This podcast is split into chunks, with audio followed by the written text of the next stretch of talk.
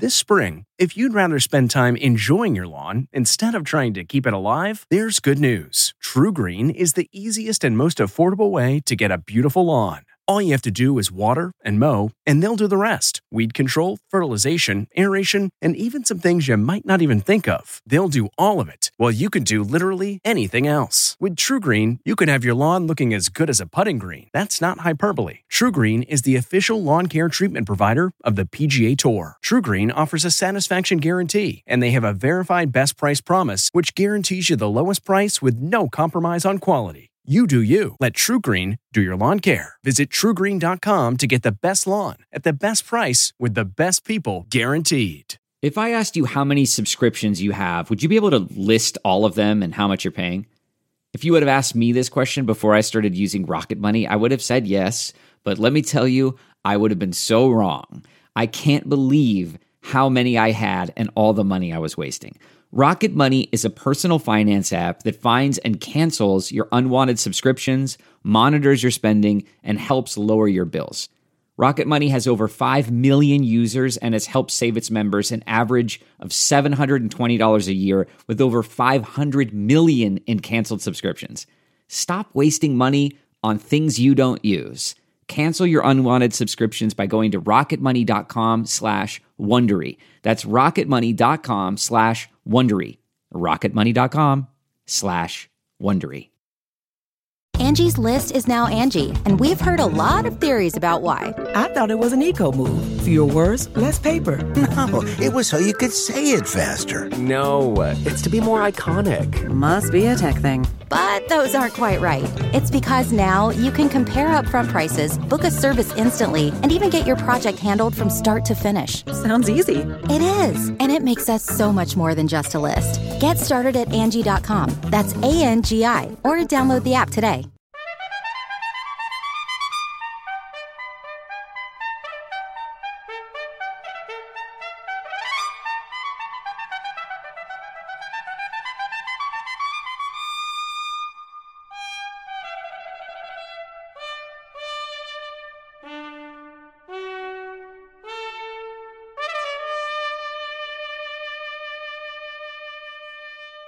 In the nation's capital yesterday, an acquittal at the close of a historic second impeachment trial of former President Donald Trump.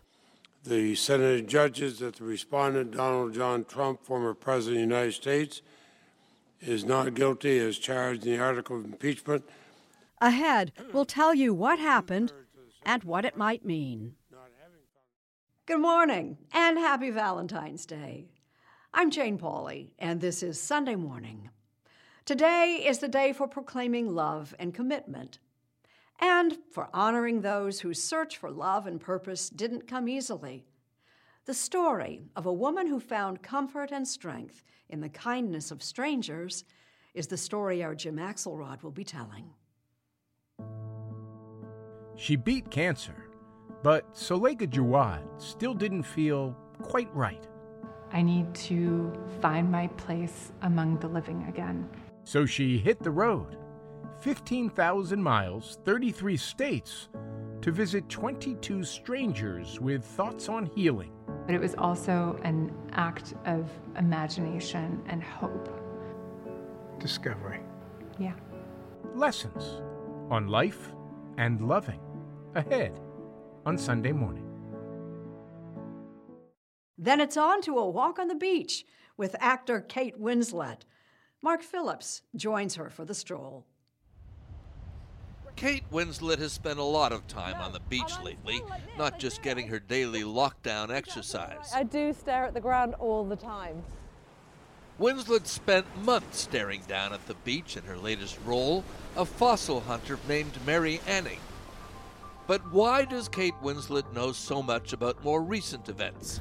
We're isolating the sick and quarantining those who we believe were exposed. Let's say, guys, it's coming. Please, here's a mask, here's some spray. Kate Winslet, the things you learn about life from the movies. Later on Sunday Morning. Rita Braver talks with America's first transgender state senator, Sarah McBride of Delaware. Major Garrett has the latest on yesterday's Senate impeachment proceedings. Plus, a love story from Steve Hartman. and more. It's a Valentine's Day Sunday morning, February fourteenth, twenty twenty-one. And we'll be right back.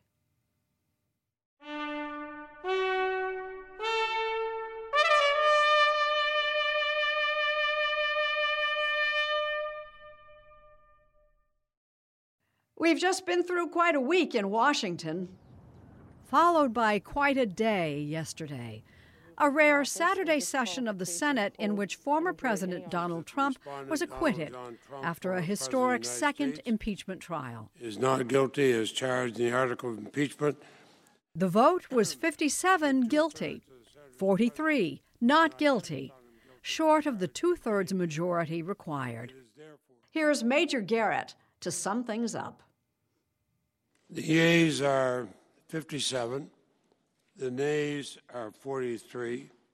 The final vote on acquittal came ten votes short of the sixty-seven required to convict former President Donald Trump of inciting the January sixth riot at the U S Capitol. We fight like hell, and if you don't fight like hell, you're not going to have a country anymore. That assault by flag-waving armed Trump supporters came shortly after the president spoke and followed months of him spewing the so-called big lie that he had been fraudulently denied re-election. Democratic impeachment manager Joe Neguse of Colorado. Because he assembled the mob, he summoned the mob, and he incited the mob. Mister Burr, guilty. Seven Republicans voted to convict, not among them Kentucky's Mitch McConnell. Yet the Senate Minority Leader later excoriated Mister Trump's election fraud lies and the violence that he said flowed from them. There's no question. None. That President Trump is practically and morally responsible for provoking the events of the day. History will record this impeachment process, both in the House and the Senate, as the most bipartisan exercise of its kind. Acquittal, as we know, was almost always certain. But the trial was about much more than the verdict. It established a historical record about what happened that horrible day. New video released during the proceedings revealed the mob beating and bludgeoning law enforcement, at least one officer pinned in agony between doors. More than one hundred thirty officers were injured, many seriously. One died. Two committed suicide in the immediate aftermath of the onslaught. Impeachment manager David Cicilline of Rhode Island praised the police. They showed up here to serve. to serve the American people, to serve their government, to serve all of us. For the first time, we saw Vice President Mike Pence and his entourage exiting the Senate chamber seeking safety. Senator Mitt Romney running from marauders guided by Capitol Police Officer Eugene Goodman. And this, Senate Democratic Leader Charles Schumer, led by his armed security, retreating down a basement hallway. Is this America? Lead impeachment manager Jamie Raskin of Maryland. Can our country and our democracy ever be the same if we don't hold accountable the person responsible for inciting the violent attack against our country? The trial exposed Republican divisions over Mister Trump's offenses and their gravity, and affirmed the former president's powerful sway over the G O P. The specter of a twenty twenty-four Trump bid for the presidency hung over the proceedings. House Manager Ted Lieu of California. You know, I'm not afraid of Donald Trump running again in four years. I'm afraid he's going to run again and lose, because he can do this again. House managers argued President Trump spent months spreading disinformation that culminated in an ugly spectacle. Delegate Stacey Plaskett of the Virgin Islands. And he had a pattern and practice of praising and encouraging that violence, never, ever condemning it. The insurgents believed that they were doing the duty of their president. They were following his orders. The former president's legal team knew they'd likely prevail and mounted a defense based on complaints about partisanship, process, and First Amendment protections for political speech. Attorney Michael Vanderveen. No thinking person could seriously believe that the president's January sixth speech on the ellipse was in any way an incitement to violence or insurrection. Attorney David Schoen. You get more due process than this when you fight a parking ticket. Mister Trump's lawyers accused Democrats of using language similar to their clients. To fight. We have been fighting our fight. Suddenly, the word fight is off limits. Spare us the hypocrisy and false indignation. Left unsaid, none of those examples were followed by armed insurrection. The president's attorneys did not attempt to counter the accusation Mister Trump did nothing to stop the violence once it started, nor did they deny the election was fair and accurate. This trial, in the final analysis, is not about Donald Trump. The country and the world know who Donald Trump is. This trial is about who we are. Who we are. At one point in the trial, Congressman Raskin quoted French Enlightenment philosopher Voltaire. Anyone who can make you believe absurdities can make you commit atrocities. Another of Voltaire's observations might also apply. Every man is guilty of all the good he did not do.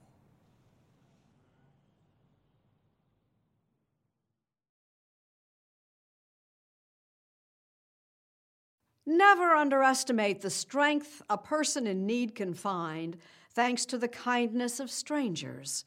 Jim Axelrod has one woman's remarkable story. On her graduation day from Princeton in two thousand ten, Suleika Jaouad's future seemed luminous and limitless. At that age, time feels infinite. Feels like, you know, you'll you'll figure it out. You have time to try things, to experiment. Um, but as it turned out, I didn't have time. Eleven months later, a leukemia diagnosis robbed her of that time. She said they're going to schedule, they've scheduled a bone marrow biopsy for Friday. All that promise replaced by a brutal chemo regimen that would only provide a one in three chance of survival. I remember going on social media and seeing photographs of my friends going to parties and starting, you know, new jobs and traveling. It really felt like my life was over before it had really begun. Rare moments of joy, like when an old pal from Music Cam showed up at her cancer ward with his band, were overwhelmed by her new reality. What do you remember about how you were able to process it as it was happening? I'm not sure. I did a lot of processing. Uh, the overwhelm was so great that I was in a state of total shock. Isolated, disoriented, and voiceless, Suleika began to write, finding something steadying in her daily journal entries. An act of affirmation. It was also an act of imagination. Um, and what I realized in that writing is that really survival is its own kind of creative act. Posting them on a blog, she caught the eye of a New York Times editor who offered her a column and video series, Life Interrupted. My priorities are different. My goals for the future are different. I see the world differently. I see myself differently. My column launched while I was in the bone marrow transplant unit, and I remember waking up the next morning and opening my inbox and seeing hundreds of emails from strangers all around the world. Overnight, Suleika had what she had yearned for most, purpose. There's a photograph of me in the transplant unit where I have a vomit bucket under one arm. I have my laptop on my knees, and I'm crying, not because, you know, I'm about to have a bone marrow transplant, but because I've missed a deadline. Setting a standard of multitasking. Yeah, there you go. Or workaholism, I don't know. Can you tell me your name and date of birth? Abdel Jawad Suleika, seven five eight eight.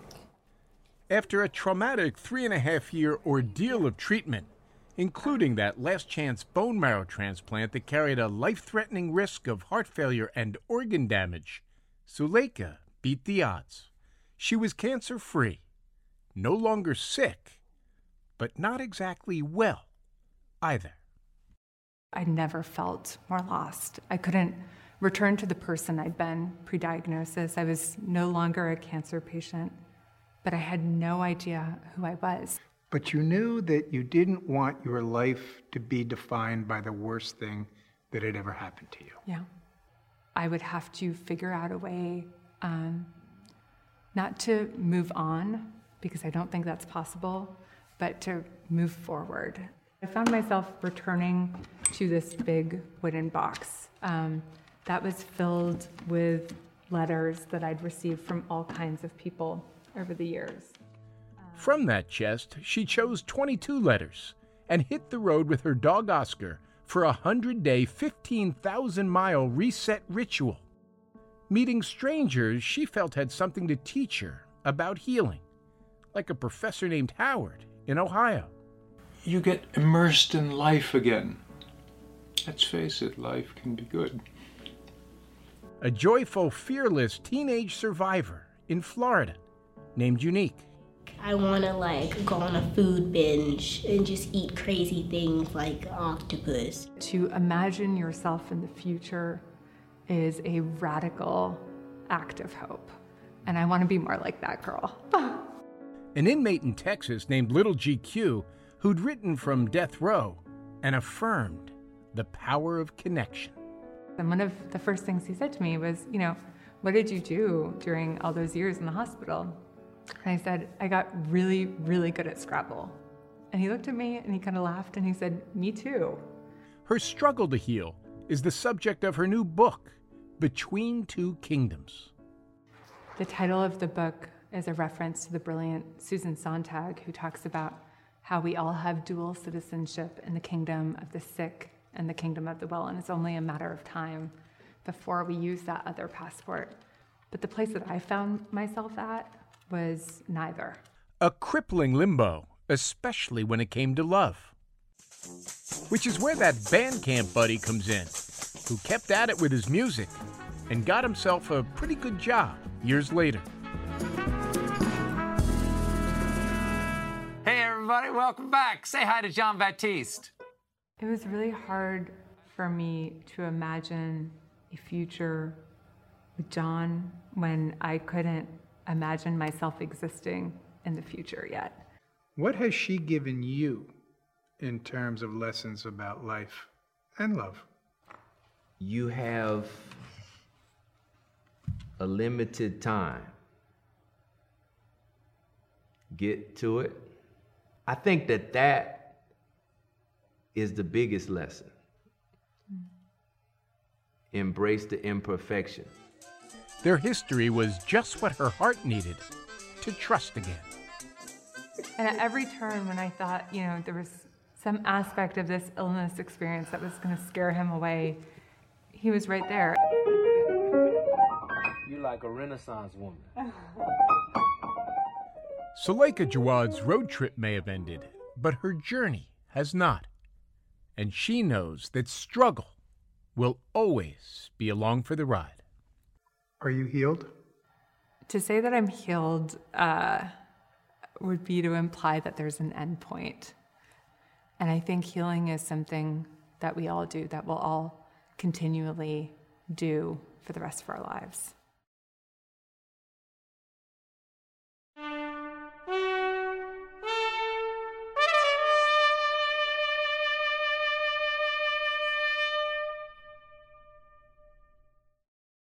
The swearing in of a state legislator doesn't usually get national attention.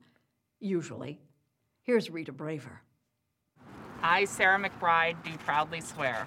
When Sarah McBride was sworn in as a Delaware state senator last month, the constitutions of my country and my state. She made history.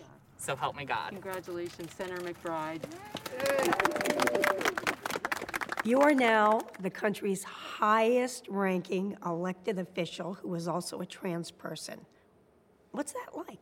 I think it's awe-inspiring. I feel a, a deep sense of responsibility.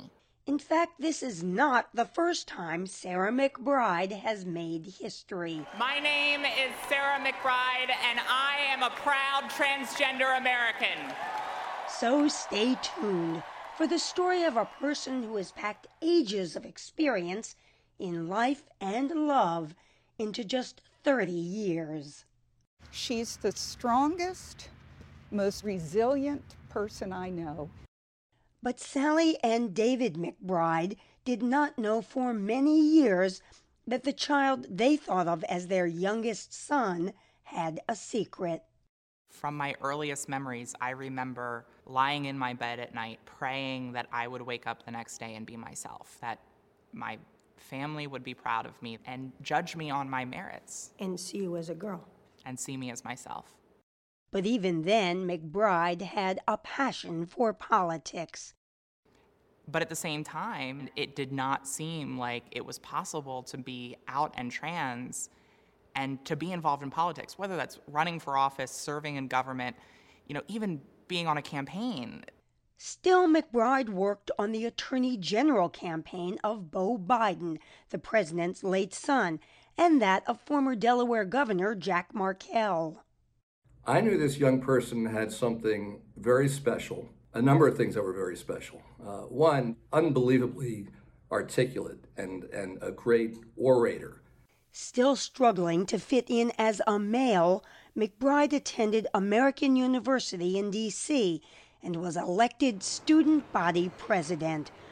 But finally, by Christmas two thousand eleven, the pain could not be denied. And it wasn't until I was student body president that I had the, the experiences and the courage and the confidence and the insight that showed me that the things I told myself would heal that pain wouldn't. When Sarah comes to you and says, Mom and Dad, I've got something to tell you, your immediate response? I was devastated. You fell on the floor. Fell on the floor and started weeping. Because? Because I felt that she would be discriminated against at every turn. But despite the initial shock, I knew we were going to be supportive of her the minute she came out to us. Absolutely. I mean, there was never a doubt in my mind.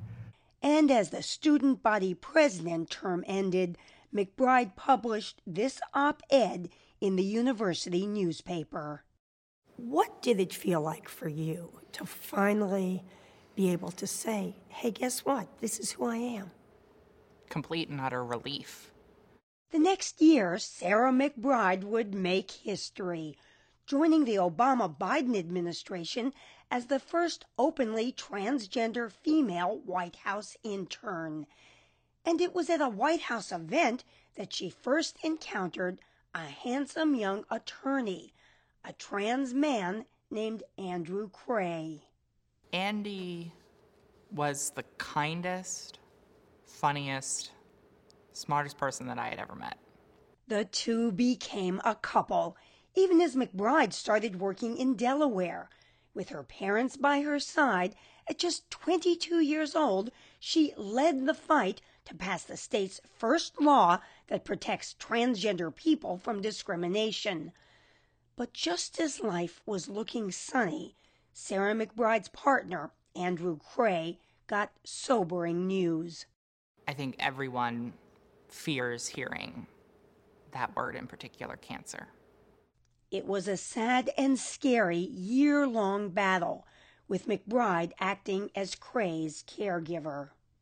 I remember um, breaking down and selfishly saying, I, I can't do this. And, and what I meant was, I can't, I need help. To this day, what makes me feel guilty is that in that moment of complete fear for him, he was trying to comfort me. I now pronounce that they are bound there. Finally, when they learned Cray's cancer was terminal, they decided to marry. And then four days after our wedding, he passed away. How hard was it for you to go on and, and go back to living some sort of a life? Incredibly difficult. Um,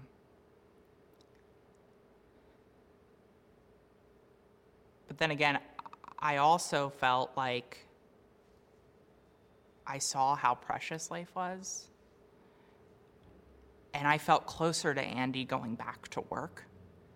McBride's work as an advocate for L G B T Q rights helped earn her another historic role. Will we be a nation where there's only one way to love, only one way to look, and only one way to live? In twenty sixteen, at the invitation of the Clinton campaign, she became the first transgender person to speak at a national political convention. Thank you all very much.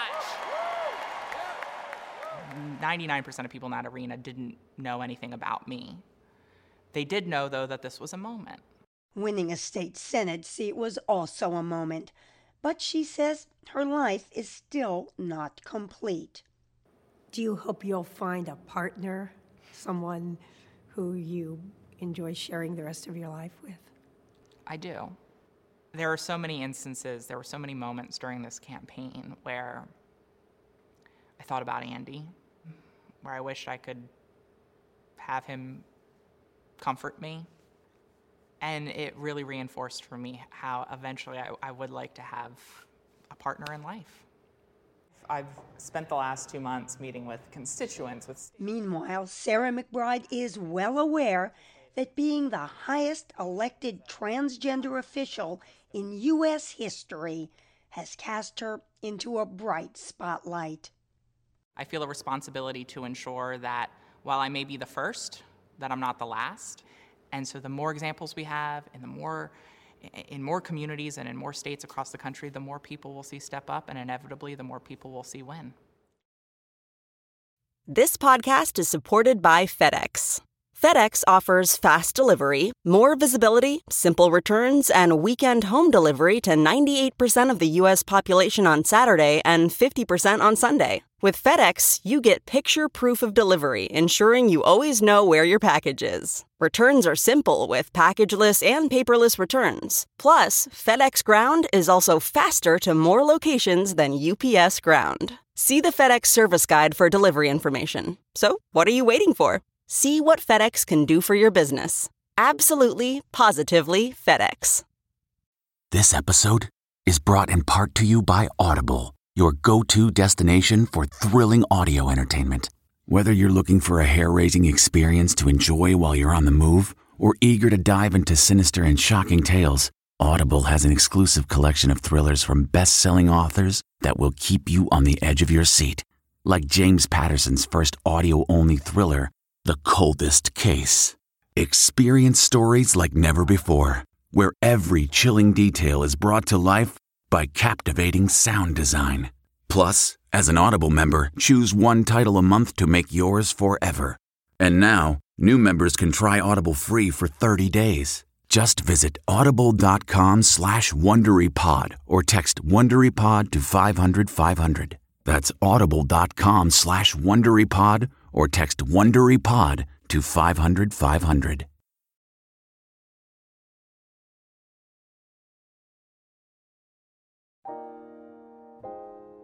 It happened this past week, the passing of three American originals, two phenomenally musical, one deeply controversial.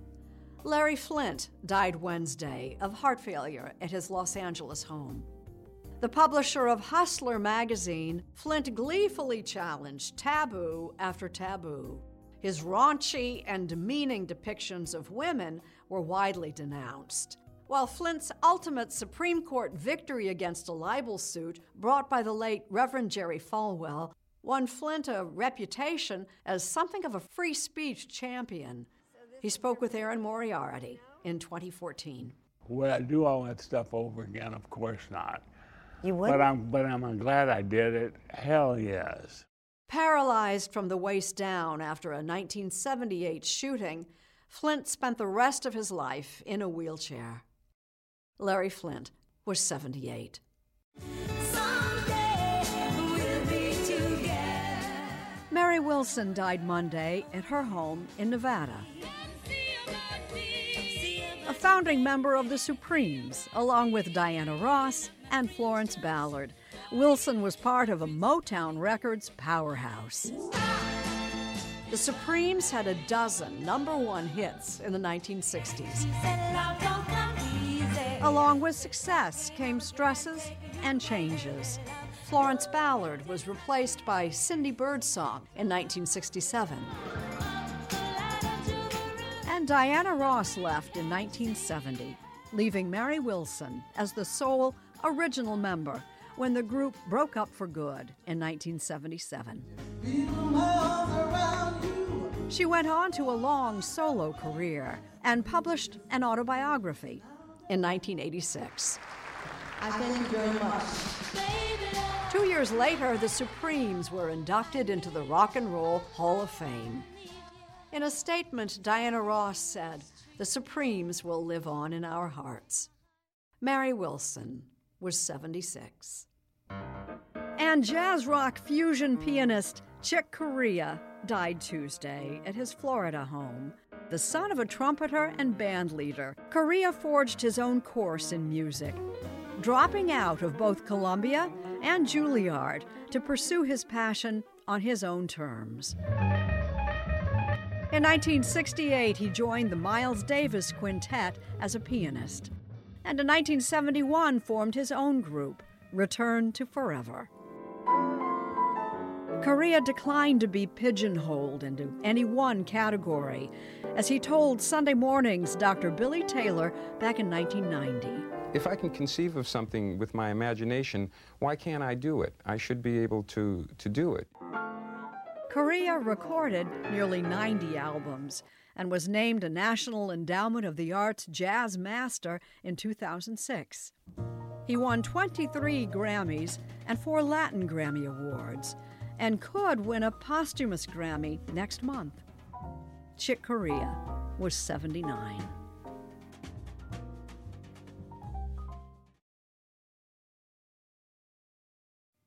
Can an international border, in this time of COVID, stop the course of true love? A question for Steve Hartman. Scott Myers of Detroit, Michigan, and Carolyn Gagne of Windsor, Canada, are in one of the shortest long-distance relationships in North America. We could literally wave at one another. Wave at her and she would see me. Scott and Carolyn have been dating a couple years. They used to see each other all the time. But when COVID closed all land border crossings to non-essential travel, this mile-wide waterway became an ocean. So what does it take for you to see him? Here we go. Right. So I get in my car, drive four and a half hours to the airport in Toronto, got on an airplane, flew literally back to where I had started to surprise him at work. That's how much I love him. They've gotten together a few other times, but flights are expensive, so most of their visits are decidedly less intimate. Scott? I'm getting my binoculars out as we speak. This past week, they came to the river at our request. I see you! To show just how close, but yet so far, oh, they are. My eyes are all watery. I know. I miss our normal. You know there are other fish in the Detroit River. So you're the four hundred fifty-first person, I believe, that's asked that question in the last year. Um, Scott is my person. Along our borders, there are thousands of couples like Carolyn and Scott, stranded on separate shores, waiting for land crossings to open. And I share their story today in hopes that their curse illuminates your blessing. To be stuck at home with the one you love on Valentine's Day sounds pretty perfect to them. And Carolyn says, well worth waiting for. We had a trip planned last March where Scott was going to ask me a very important question. What's your favorite color? Exactly. So I'm very much looking forward to Scott and I being able to finally travel where he can ask me in a very romantic manner what my favorite color is. And what will the answer be? Uh, yes, and red.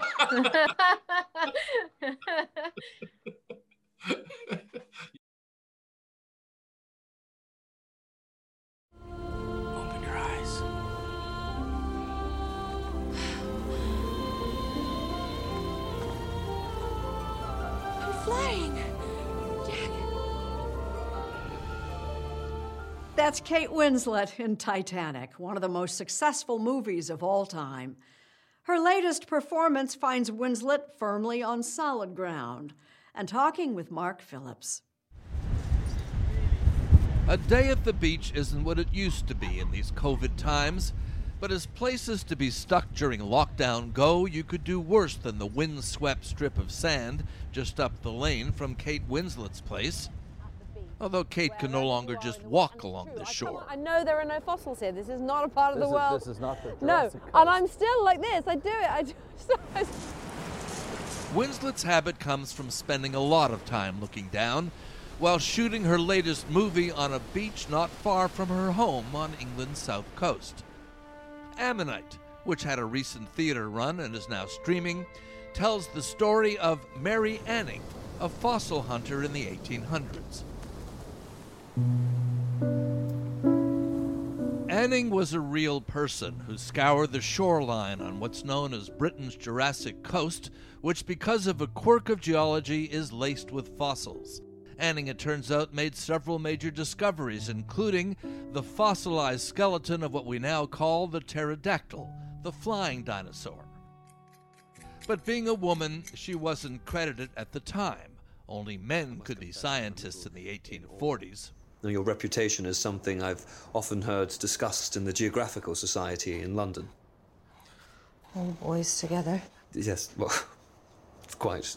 I knew who Mary Anning was, but I, I knew shamefully very little about her. She was living in a patriarchal society. The world of geology and science was entirely dominated by men who would reappropriate her work and and, and claim it as their own, actually and put their names on it. Some pretty significant work, too. Yeah, yeah. In the movie, Winslet's Mary Anning is not only a repressed paleontologist, she's a repressed lesbian who has a love affair with co-star Saoirse Ronan's character. The story bends history to modern sensibilities. There's no evidence the affair ever happened.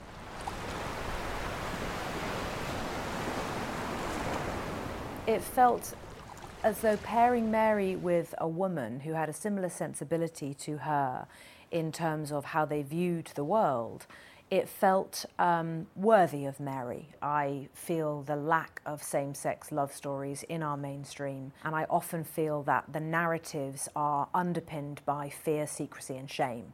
And I think that in Ammonite, it's about two people who fall in love, and the fact that they are both women is very much secondary to that.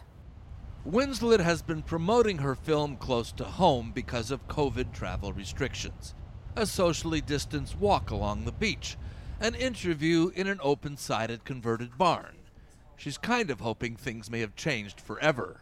I do definitely feel that that we're all doing our bit for the environment in terms of not flying here, there, and everywhere. I mean, you know, you would be flying everywhere interviewing people, and it does definitely make one feel just that little bit better about just walking across the lawn and not having to pump so much crap the, into the atmosphere. Well, are we in a place now where you think, wait a minute, I don't have to fly to New York to do a late-night talk show. Yeah, I mean, in the in, in the good old days, you know, I remember getting on a plane, going and doing Letterman, turning around, getting on a plane and coming straight home again. And, and I do think those days probably are a little bit gone because it has actually been working.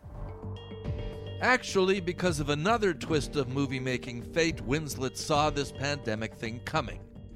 We're isolating the sick and quarantining those who we believe were exposed. She had a major role in the two thousand eleven film Contagion, where an imaginary virus runs rampant. In seventy-two hours, we'll know what it is, if we're lucky. Clearly, we're not lucky. When this thing first happened, did you think this is life imitating art? Yeah, I absolutely did. I was wearing a mask long before any any of my friends who thought I was just crazy, mm. who were like, hey, you're scaring us. I'd say, guys, it's coming, it's coming, please, here's a mask, I've here's some gloves. Yeah, here's some spray. Ammonite was shot B C, before COVID, as we now measure time. Like everyone else, Winslet wonders if that kind of life will ever return. It does feel far away, you know, even just having a having a glass of wine in the hair and makeup trailer with, you know, the girls at the end of the week. You just can't, I can't fathom a world where that would be possible. Let alone the pub. Let alone a pub, which is devastating. That one was special. Kate Winslet's part in Ammonite is the type of strong, complex character she's drawn to lately. Fix it or I quit. How about that? It follows on from roles like Joanna Hoffman, Steve Jobs' assistant and conscience in the two thousand fifteen movie Steve Jobs. I called the Wall Street Journal to take out a full-page ad for today, and do you know what their sales guy said? Why bother? It'd be like notifying Macy's that tomorrow is Christmas. It goes back further to her Oscar-winning depiction of Nazi concentration camp guard Hannah Schmitz in two thousand eight's The Reader. I was just one of the guards. She was in charge. She was! It was her idea! Of course she was. Did you write the report? No, no. We all discussed what to say. We all, we all wrote it together. It's all a long way from that movie about that doomed big boat. This is where we first met. In which she splashed into the big time. No! When I did Titanic, I turned twenty-one on that film. twenty-one. That's a year older than my daughter, who hasn't left home yet. Mm. So I was still learning who I was, and I was learning about the craft, and I was really scared. I wasn't supposed to be famous. I wasn't meant to be talked about and lauded and feted and have these offers made to me by big studios. Instead, she chose her own path. There was a lot of, are you sure? I mean, you know, these moments might not come around again. You know, are you really sure? Mm, yeah, I'm I'm sure. I'll make that tiny movie in Marrakesh that no one's going to see. I'm good with that. It's paid off. You know, I think it pays to be true to yourself. But I'm definitely at a time in my life where I really do feel very strongly about telling stories of unsung heroines, and also playing my part in ensuring that women aren't objectified on film as much as I feel they perhaps have been. Do you think it's changing the old Hollywood bromide, you know, there are no parts for for aging women? I'm not saying you're aging, but... Well, I am aging. Well, we're all aging. Yeah, that's fine. It's all part right, of life. But you're demonstrating that, in fact, there are, if they're, if, if they're women of substance. Listen, put it this way, they are certainly harder to find than the great roles for men. That because story, the backers won't back it to the same extent. Because you won't have the same size budget that you would if it were your male counterpart playing that leading role. That is just the case. Hey, right here. Hey, hey, right here. Hey, look at me right here. Won all the awards. Uh, you know, you've had, oh, my God. You've, I just you've made all the money. What have you got to prove from here on? What do you have to do? I don't know if it's necessarily a feeling of wanting to prove something, but I just always want to be doing this job. I just love it. I absolutely love acting. I love it more as the years go by, and I'm the most unlikely version of this. You know, I didn't have How? anyone giving me a leg up. I didn't have any special training or tips or tricks or ways in the back door. Or I didn't have any well, of that. So what do you put it down to? Bloody-minded determination. got, got to be good to be lucky. Yeah, you just do the work. Just put your head down, do the work. And also don't expect that the world owes you anything. And mistakes are great. Make the mistakes and learn from them and just keep going.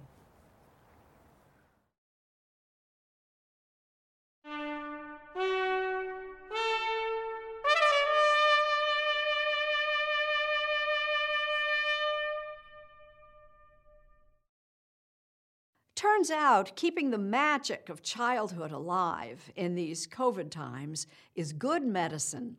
Opinion from our Doctor John LePook. Will Santa still be able to visit me in coronavirus this season? During a year full of questions from our children. What if he can't go to anyone's house or near his reindeer?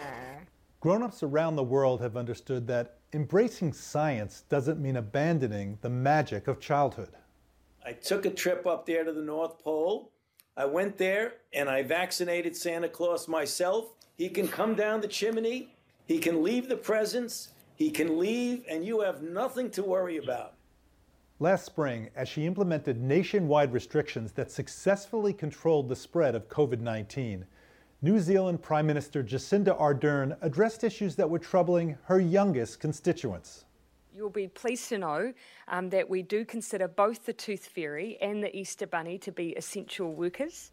And just last month, in Prince George in Western Canada, Vice Principal Shandy Whitehead faced a tooth fairy crisis when five-year-old Gavin Jensen lost his front tooth twice.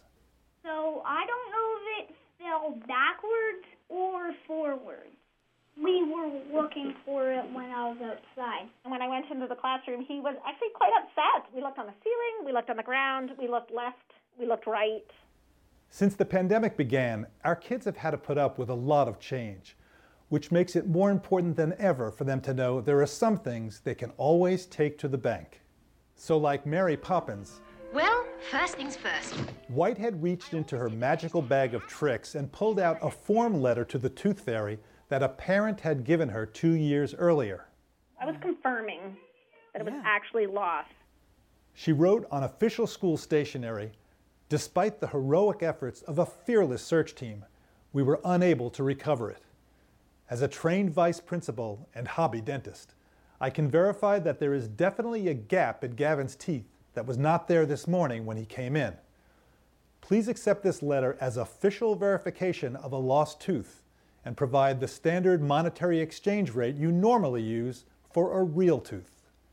When I woke up in the morning, the tooth fairy actually did came, and I got the coin. It was a golden and silver one. Whitehead ended her letter with a P S I am still waiting for the money for my wisdom teeth from two thousand. Please pay as soon as possible. I have bills to pay. I had my wisdom teeth pulled and I didn't get anything. A sweet reminder that in keeping magic alive for our children, we're also keeping it alive for ourselves.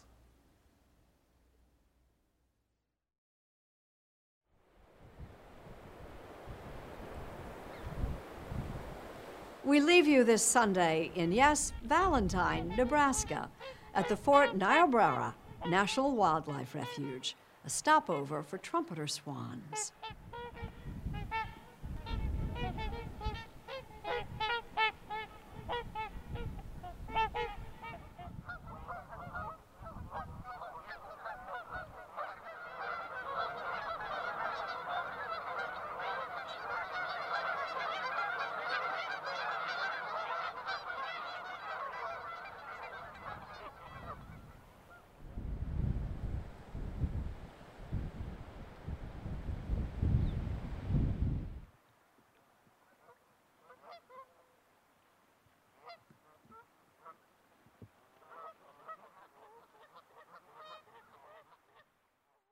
Thank you for listening. Please join us when our trumpet sounds again next Sunday morning.